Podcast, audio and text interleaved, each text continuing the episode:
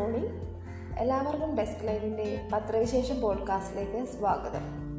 ഇന്നത്തെ പ്രധാന വാർത്തകൾ ഏതൊക്കെയാണെന്ന് നമുക്ക് വേഗത്തിലൊന്ന് നോക്കാം. എല്ലാ പത്രവും നോക്കുകയാണെങ്കിൽ GST യുമായി ബന്ധപ്പെട്ട വാർത്ത തന്നെയാണ് പ്രധാന വാർത്തയായി നൽകിയിരിക്കുന്നത്. GST കൗൺസിൽ ശുപാർശകൾ തള്ളാൻ കൊള്ളാം.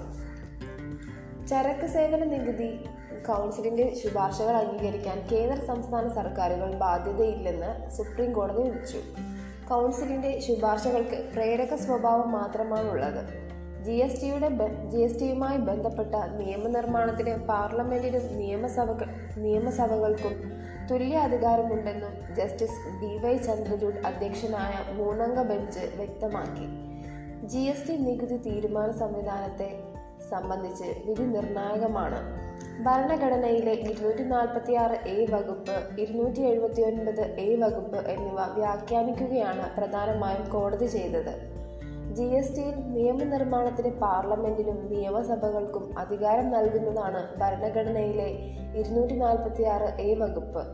കേന്ദ്ര ധനമന്ത്രിയുടെ അധ്യക്ഷതയിലുള്ളതും സംസ്ഥാന ധനമന്ത്രിമാർ അംഗങ്ങളുമായ GST കൗൺസിൽ സംബന്ധിച്ചാണ് 279A വകുപ്പ്. കോടതി പറഞ്ഞത് ഇങ്ങനെ: സഹകരണാധിഷ്ഠിത ഫെഡറലിസവും കേന്ദ്രവും സംസ്ഥാനങ്ങളും തമ്മിലുള്ള സഹവർത്തിത്വവും സാധ്യമാക്കാനാണ് GST സംവിധാനത്തിലൂടെ ഉദ്ദേശിച്ചത്. കേന്ദ്ര സംസ്ഥാന നിയമങ്ങൾ തമ്മിൽ പൊരുത്തക്കേടുണ്ടെങ്കിൽ പാർലമെന്റ് പാസാക്കിയ GST നിയമം നിലനിൽക്കുമെന്ന് 246A യിൽ വ്യവസ്ഥയില്ല. പാർലമെന്റും നിയമസഭകളും ഉണ്ടാക്കുന്ന നിയമങ്ങൾ കൗൺസിലിന്റെ തീരുമാനത്തിന് വിധേയമായിരിക്കുമെന്നും വ്യവസ്ഥയില്ല. പങ്കാളിത്ത രീതിയിൽ കേന്ദ്രവും സംസ്ഥാനങ്ങളും ഉൾപ്പെടുന്ന ചർച്ചയുടെ തുടർച്ചയായുള്ളതാണ് കൗൺസിൽ ശുപാർശകൾ. അവയെ ഇരുകൂട്ടർക്കും ബാധകമാകുന്ന ശാസനങ്ങളായി കരുതുന്നത് ധനകാര്യ ഫെഡറലിസത്തെ ബാധിക്കും. കാരണം GST നിയമനിർമ്മാണത്തിൽ കേന്ദ്രത്തിനും സംസ്ഥാനങ്ങൾക്കും തുല്യ അധികാരമാണുള്ളത്. GST നിയമങ്ങളുടെ അടിസ്ഥാനത്തിൽ ചട്ടങ്ങൾ ഉണ്ടാകുമ്പോൾ കൗൺസിലിൻ്റെ ശുപാർശകൾ പാലിക്കാൻ സർക്കാരുകൾക്ക് ബാധ്യതയുണ്ട്. എന്നാൽ നികുതി സംബന്ധമായ അടിസ്ഥാന നിയമനിർമ്മാണങ്ങൾക്ക് പാർലമെന്റിനും നിയമസഭകൾക്കുമുള്ള അധികാരം കൗൺസിലിന്റെ ശുപാർശകൾക്ക് വിധേയപ്പെട്ടിട്ടുള്ളതാണെന്ന് അർത്ഥമില്ല. വിദേശത്തു നിന്ന് ചരക്ക് ഇറക്കുമതി ചെയ്യുമ്പോൾ GST ചുമത്തുന്നതിനുള്ള വ്യവസ്ഥകളിൽ ചിലത് ഭരണഘടന വിരുദ്ധമാണെന്ന് ഗുജറാത്ത് ഹൈക്കോടതി 2020 ജനുവരിയിൽ വിധിച്ചിരുന്നു. അതിനെതിരെ കേന്ദ്ര സർക്കാർ നൽകിയ അപ്പീൽ തള്ളിയാണ് സുപ്രീം കോടതി വിധി. അതേസമയം GST കൗൺസിലിൻ്റെ ശുപാർശകൾ തള്ളിക്കളയാൻ സംസ്ഥാനങ്ങൾക്ക് നിലവിൽ അവകാശമുണ്ടെങ്കിലും 5 വർഷത്തിനിടയിൽ ഒരിക്കൽ പോലും ഉപയോഗിച്ചിട്ടില്ലെന്ന് കേന്ദ്ര റവന്യൂ സെക്രട്ടറി തരുൺ ബജാജ്. അതുകൊണ്ട് തന്നെ സുപ്രീം കോടതി വിധി നിലവിലെ സംവിധാനത്തെ കാര്യമായി ബാധിക്കില്ലെന്നും അദ്ദേഹം പറഞ്ഞു. GST കൗൺസിൽ തീരുമാനങ്ങളോട് എതിർപ്പ് പ്രകടിപ്പിച്ച സംസ്ഥാനങ്ങൾ പോലും സ്വന്തം നിലയിൽ നിയമമുണ്ടാക്കിയിട്ടില്ലെന്നും കൗൺസിലിൻ്റെ ശുപാർശകൾ അംഗീകരിക്കുകയാണ് ചെയ്തിട്ടുള്ളതെന്നും അദ്ദേഹം ചൂണ്ടിക്കാട്ടി. കാലവർഷം ശ്രീലങ്കയിൽ, കേരളത്തിൽ മഴ കുറയും. തെക്ക് പടിഞ്ഞാറൻ കാലവർഷം ശ്രീലങ്കയിലെത്തിയതായി ശ്രീലങ്കൻ കാലാവസ്ഥാ വകുപ്പ് പ്രഖ്യാപിച്ചു. ഇത്തവണ നേരത്തെയാണ് കാലവർഷം ശ്രീലങ്കയിലെത്തിയത്. കാലവർഷത്തിന് മുന്നോടിയായി കേരളത്തിൽ കിട്ടിയിരുന്ന മഴയുടെ ശക്തി കുറയും. എറണാകുളം, തൃശ്ശൂർ, മലപ്പുറം ജില്ലകളിലെ ഓറഞ്ച് ജാഗ്രത കേന്ദ്ര കാലാവസ്ഥാ വകുപ്പ് വ്യാഴാഴ്ച രാത്രി പിൻവലിച്ചു. ഇവയും തിരുവനന്തപുരം, കൊല്ലം, പത്തനംതിട്ട ജില്ലകളും ചേർത്ത് 6 ജില്ലകളിൽ വെള്ളിയാഴ്ച ഒറ്റപ്പെട്ട കനത്ത മഴ പ്രവചിക്കുന്ന മഞ്ഞ ജാഗ്രത തുടരും. ശനിയും ഞായറും 7 ജില്ലകളിലും തിങ്കളാഴ്ച 10 ജില്ലകളിലും മഞ്ഞ ജാഗ്രത പ്രഖ്യാപിച്ചിട്ടുണ്ട്. തിരുവനന്തപുരം, കൊല്ലം, പത്തനംതിട്ട, ആലപ്പുഴ, എറണാകുളം, മലപ്പുറം, കോഴിക്കോട് ജില്ലകളിലാണ് ശനിയാഴ്ച മഞ്ഞ ജാഗ്രത. കേരള തീരത്തു നിന്ന് ഇനിയൊരു അറിയിപ്പ് ഉണ്ടാകുന്നതുവരെ മീൻ പിടിക്കാൻ പോകാൻ പാടില്ല. കേരള, ലക്ഷദ്വീപ്, കർണാടക തീരങ്ങളിൽ മണിക്കൂറിൽ 40 മുതൽ 50 വരെ കിലോമീറ്റർ വേഗത്തിലും ചില അവസരങ്ങളിൽ മണിക്കൂറിൽ 60 കിലോമീറ്റർ വേഗത്തിലും ശക്തമായ കാറ്റിന് സാധ്യതയുണ്ടെന്ന് കേന്ദ്ര കാലാവസ്ഥാ വകുപ്പ് അറിയിച്ചു. കോട്ടയം, എറണാകുളം, തൃശ്ശൂർ, കാസർഗോഡ് ജില്ലകളിലെ വ്യാഴാഴ്ച രാവിലെ വരെ കനത്ത മഴ പെയ്തു. കൊടുങ്ങല്ലൂരാണ് കൂടുതൽ മഴ രേഖപ്പെടുത്തിയത്, 16 സെന്റിമീറ്റർ, ആലുവയിൽ 15, വടക്കൻ പറവൂരിൽ 13 സെന്റിമീറ്റർ മഴയാണ് പെയ്തത്. കഴിഞ്ഞ ദിവസങ്ങളിലായി പെയ്യുന്ന ശക്തമായ മഴ കാരണം സംസ്ഥാനത്ത് വിവിധയിടങ്ങളിൽ വലിയ രീതിയിലുള്ള നാശനഷ്ടം ഉണ്ടായതായി നമുക്കറിയാം. മഴക്കെടുതി നേരിടാൻ 6.60 കോടി രൂപയാണ് അനുവദിച്ചിരിക്കുന്നതെന്ന് മന്ത്രി റോഷി അഗസ്റ്റിൻ കഴിഞ്ഞ ദിവസം പറഞ്ഞിരുന്നു. മഴക്കെടുതി നേരിടുന്നതിനുള്ള അടിയന്തര പ്രവർത്തികൾക്കായി 6.60 കോടി രൂപ അനുവദിച്ചതായി മന്ത്രി റോഷി അഗസ്റ്റിൻ അറിയിച്ചു. ഇറിഗേഷൻ വകുപ്പിലെ എക്സിക്യൂട്ടീവ് എഞ്ചിനീയർമാർക്ക് 20 ലക്ഷം രൂപ വീതമാണ് അനുവദിച്ചത്. ഇതിനു പുറമെ കടലാക്രമണവും തീരശോഷണവും നേരിടാൻ 9 ജില്ലകൾക്ക് 20 ലക്ഷം രൂപ വീതം അനുവദിച്ചു. തിരുവനന്തപുരം, കൊല്ലം, ആലപ്പുഴ, എറണാകുളം, തൃശൂർ, മലപ്പുറം, കോഴിക്കോട്, കണ്ണൂർ, കാസർഗോഡ് ജില്ലകൾക്കാണ് ഈ തുക. 34 വർഷം മുൻപുള്ള കേസ്. സിദ്ധുവിന് 1 വർഷം തടവ്. കാർ പാർക്കിങ്ങിന്റെ പേരിലുള്ള തർക്കത്തിനിടെ 1988 ഗുർനാം സിംഗ് എന്നയാളെ ആക്രമിച്ച കേസിൽ കോൺഗ്രസ് നേതാവും ഇന്ത്യൻ മുൻ ക്രിക്കറ്റ് താരവുമായ നവജോത് സിംഗ് സിദ്ധുവിന്റെ ശിക്ഷ സുപ്രീം കോടതി 1 വർഷം തടവും 1000 രൂപ പിഴയുമായി വർദ്ധിപ്പിച്ചു. മർദ്ദനത്തിൽ പരിക്കേറ്റ ഗുർനാം സിംഗ് ആശുപത്രിയിലാണ് മരിച്ചത്. നിയമത്തിന് വിധേയനായിരിക്കുമെന്ന് സിദ്ധു പ്രതികരിച്ചു. നേരത്തെ പഞ്ചാബ്, ഹരിയാന ഹൈക്കോടതി 3 വർഷം തടവ് ശിക്ഷ വിധിച്ച കേസാണിത്. 2018 1000 രൂപ മാത്രം പിഴ വിധിച്ച് ശിക്ഷ ഇളവ് ചെയ്ത സുപ്രീം കോടതി സിദ്ധുവിനെ വിട്ടയച്ചിരുന്നു. തുടർന്ന് ഗുർനാം സിംഗിന്റെ കുടുംബാംഗങ്ങൾ നൽകിയ പുനഃപരിശോധനാ ഹർജിയിലാണ് 1 വർഷം തടവ് കൂടി വിധിച്ചത്. ഇന്ത്യൻ ശിക്ഷാ നിയമത്തിലെ 324-ാം വകുപ്പ് പ്രകാരമുള്ള പരമാവധി ശിക്ഷയാണിത്. 1000 രൂപ പിഴത്തുക നേരത്തെ അടച്ചിരുന്നു. അതേസമയം കൊലക്കുറ്റം ചുമത്തണമെന്ന പുനഃപരിശോധന ഹർജിയിലെ ആവശ്യം ജഡ്ജിമാരായ AM ഖാൻവിൽക്കർ, സഞ്ജയ് കിഷൻ കൗൾ എന്നിവരുടെ ബെഞ്ച് തള്ളി. കൊല്ലാനുള്ള ഉദ്ദേശമില്ലായിരുന്നുവെന്നും അതിനാൽ ഹർജി തള്ളണമെന്നുമായിരുന്നു സിദ്ധുവിന്റെ വാദം. ഗുർനാം സിംഗിനെ സിദ്ധു അടിച്ചെങ്കിലും അതാണ് മരണകാരണമെന്ന് തെളിഞ്ഞിട്ടില്ലെന്ന് 2018 ശിക്ഷ കുറവ് ചെയ്യുമ്പോൾ ജഡ്ജിമാരായ ജെ ചെലമേശ്വർ, സഞ്ജയ് കിഷൻ കൗൾ എന്നിവരുടെ ബെഞ്ച് വ്യക്തമാക്കിയിരുന്നു. മർദ്ദിച്ച് പരിക്കേൽപ്പിച്ച കുറ്റത്തിന് 1 വർഷം വരെ തടവും 1000 രൂപ പിഴയും വിധിക്കാവുന്നതാണെങ്കിലും സംഭവം നടന്ന ഇത്രയേറെ വർഷമായതും ഇരുവരും തമ്മിൽ ശത്രുതയില്ലായിരുന്നുവെന്നതും ആയുധം ഉപയോഗിച്ചിട്ടില്ലെന്നതും പരിഗണിച്ച് അന്ന് ശിക്ഷ പിഴയിലൊതുക്കുകയായിരുന്നു. KSRTC ശമ്പളം ഇന്നു മുതൽ. ഇന്ന് ഡ്രൈവർമാർക്കും കണ്ടക്ടർമാർക്കും ശമ്പളം നൽകിയേക്കും. KSRTC ജീവനക്കാർക്ക് ഏപ്രിലിലെ ശമ്പളം ഇന്ന് നൽകി തുടങ്ങുമെന്ന് മന്ത്രി ആന്റണി രാജു അറിയിച്ചു. 30 കോടി രൂപ കൂടി ധനവകുപ്പിനോട് ചോദിച്ചിട്ടുണ്ടെന്നും അത് കടമാണോ സഹായമാണോ എന്ന് ധനവകുപ്പ് തീരുമാനിക്കുമെന്നും മന്ത്രി പറഞ്ഞു. ഇന്ന് ധനമന്ത്രിയുമായി ചർച്ച നടത്തുന്നുണ്ട്. മാനേജ്മെന്റ് മാത്രം വിചാരിച്ചാൽ ശമ്പളം നൽകാൻ കഴിയില്ലെന്ന് ബോധ്യപ്പെട്ടു. ശാശ്വത പരിഹാരത്തിനായി മുഖ്യമന്ത്രിയുമായി ചർച്ച നടത്തും. ഡ്രൈവർമാർക്കും കണ്ടക്ടർമാർക്കും ഇന്ന് ശമ്പളം നൽകുക. 82 കോടി രൂപയാണ് വേണ്ടത്. 30 കോടി രൂപ ഈ മാസം ആദ്യം തന്നെ ധനവകുപ്പ് നൽകി. 30 കോടി കൂടി ആവശ്യപ്പെട്ടാണ് കഴിഞ്ഞ മാസം ഗതാഗത വകുപ്പ് കത്ത് നൽകിയത്. ശമ്പള വിതരണം നടത്താനും ട്രാൻസ്പോർട്ട് ഭവനിൽ ഇന്ന് നിശ്ചയിച്ച പ്രതിഷേധ സംഗമത്തിന് മാറ്റമില്ലെന്ന് KSRTC എംപ്ലോയീസ് അസോസിയേഷൻ CITU അറിയിച്ചു. ജപ്തിക്ക് സർക്കാരിന് കമ്മീഷൻ. സഹകരണ ബാങ്കുകളിലെ വായ്പ കുടിശ്ശിക ജപ്തി ചെയ്ത് തിരിച്ചെടുക്കുന്നതിന് സർക്കാർ കമ്മീഷൻ നിശ്ചയിച്ചു. മൊത്തം തിരിച്ചുപിടിക്കേണ്ട പണത്തിന്റെ 7.5% സർക്കാരിന് നൽകണമെന്നാണ് കരട് ചട്ടത്തിലെ വ്യവസ്ഥ. ഈ തുക ജപ്തി നടപടികളുടെ തുടക്കത്തിൽ തന്നെ സഹകരണ ബാങ്കുകളും സംഘങ്ങളും സർക്കാരിനടയ്ക്കണം. വായ്പയെടുത്ത ആളിൽ നിന്ന് ഈ തുകയടക്കമായിരിക്കും ബാങ്കുകൾ പിന്നീട് ജപ്തിയിലൂടെ ഈടാക്കുക. ജപ്തിയിലൂടെ ഇത്രയും തുക ലഭിച്ചില്ലെങ്കിൽ സർക്കാരിന് നൽകിയ തുക ബാങ്കിന് നഷ്ടമാവും. സഹകരണ സംഘങ്ങൾ വിവിധ കാര്യങ്ങൾക്ക് സർക്കാരിലേക്ക് നൽകേണ്ട ഫീസ് നിരക്ക് ഉയർത്തി പുറപ്പെടുവിച്ച വിജ്ഞാപനത്തിന്റെ കരടിലാണ് ഇക്കാര്യങ്ങളുള്ളത്. ആർബിട്രേഷൻ ഫീസ് എന്ന വിഭാഗത്തിലാണ് പരിഷ്കാരം.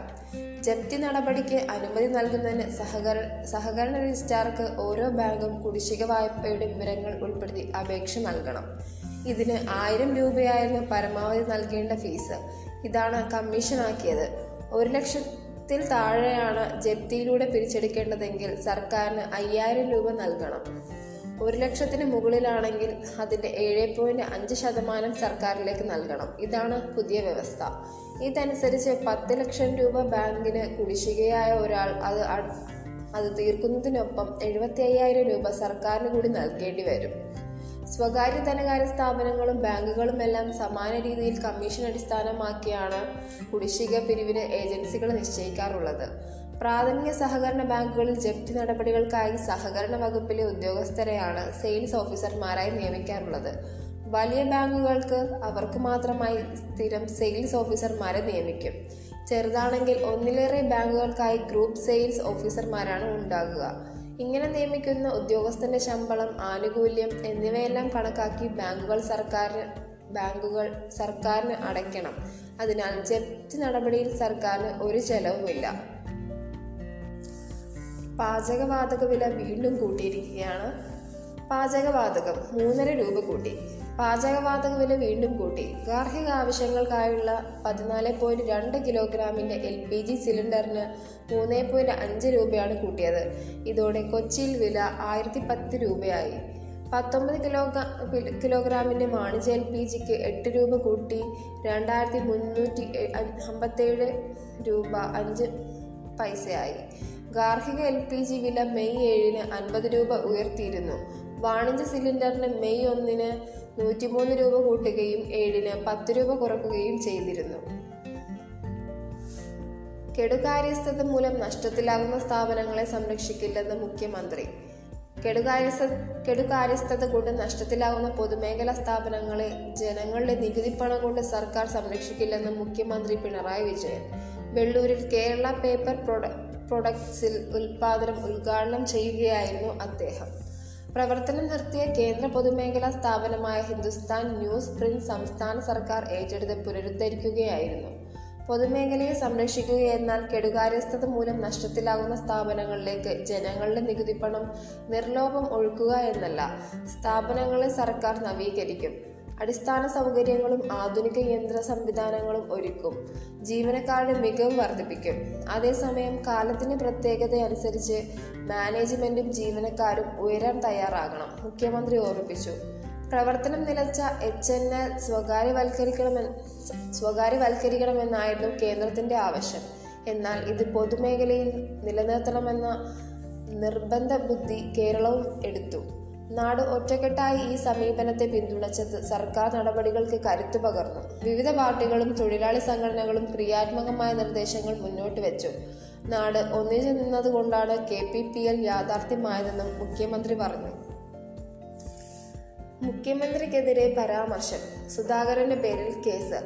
മുഖ്യമന്ത്രി പിണറായി വിജയനെതിരെ അപകീർത്തിപരമായ പരാമർശം നടത്തിയെന്ന പരാതിയിൽ KPCC പ്രസിഡന്റ് കെ സുധാകരന്റെ പേരിൽ പാലാരിവട്ടം പോലീസ് കേസെടുത്തു. ഒരു ഇടത് പ്രവർത്തകൻ നൽകിയ പരാതിയിലാണ് നടപടി. മുഖ്യമന്ത്രിയെ അധിക്ഷേപിച്ച് കലാപത്തിന് ശ്രമിക്കുന്നുവെന്നാണ് പരാതി. IPC 153 പ്രകാരമാണ് കേസ്. കർണാടകത്തിലെ പാഠപുസ്തകത്തിൽ നിന്ന് ശ്രീനാരായണ ഗുരുവും പെരിയാറും പുറത്ത്.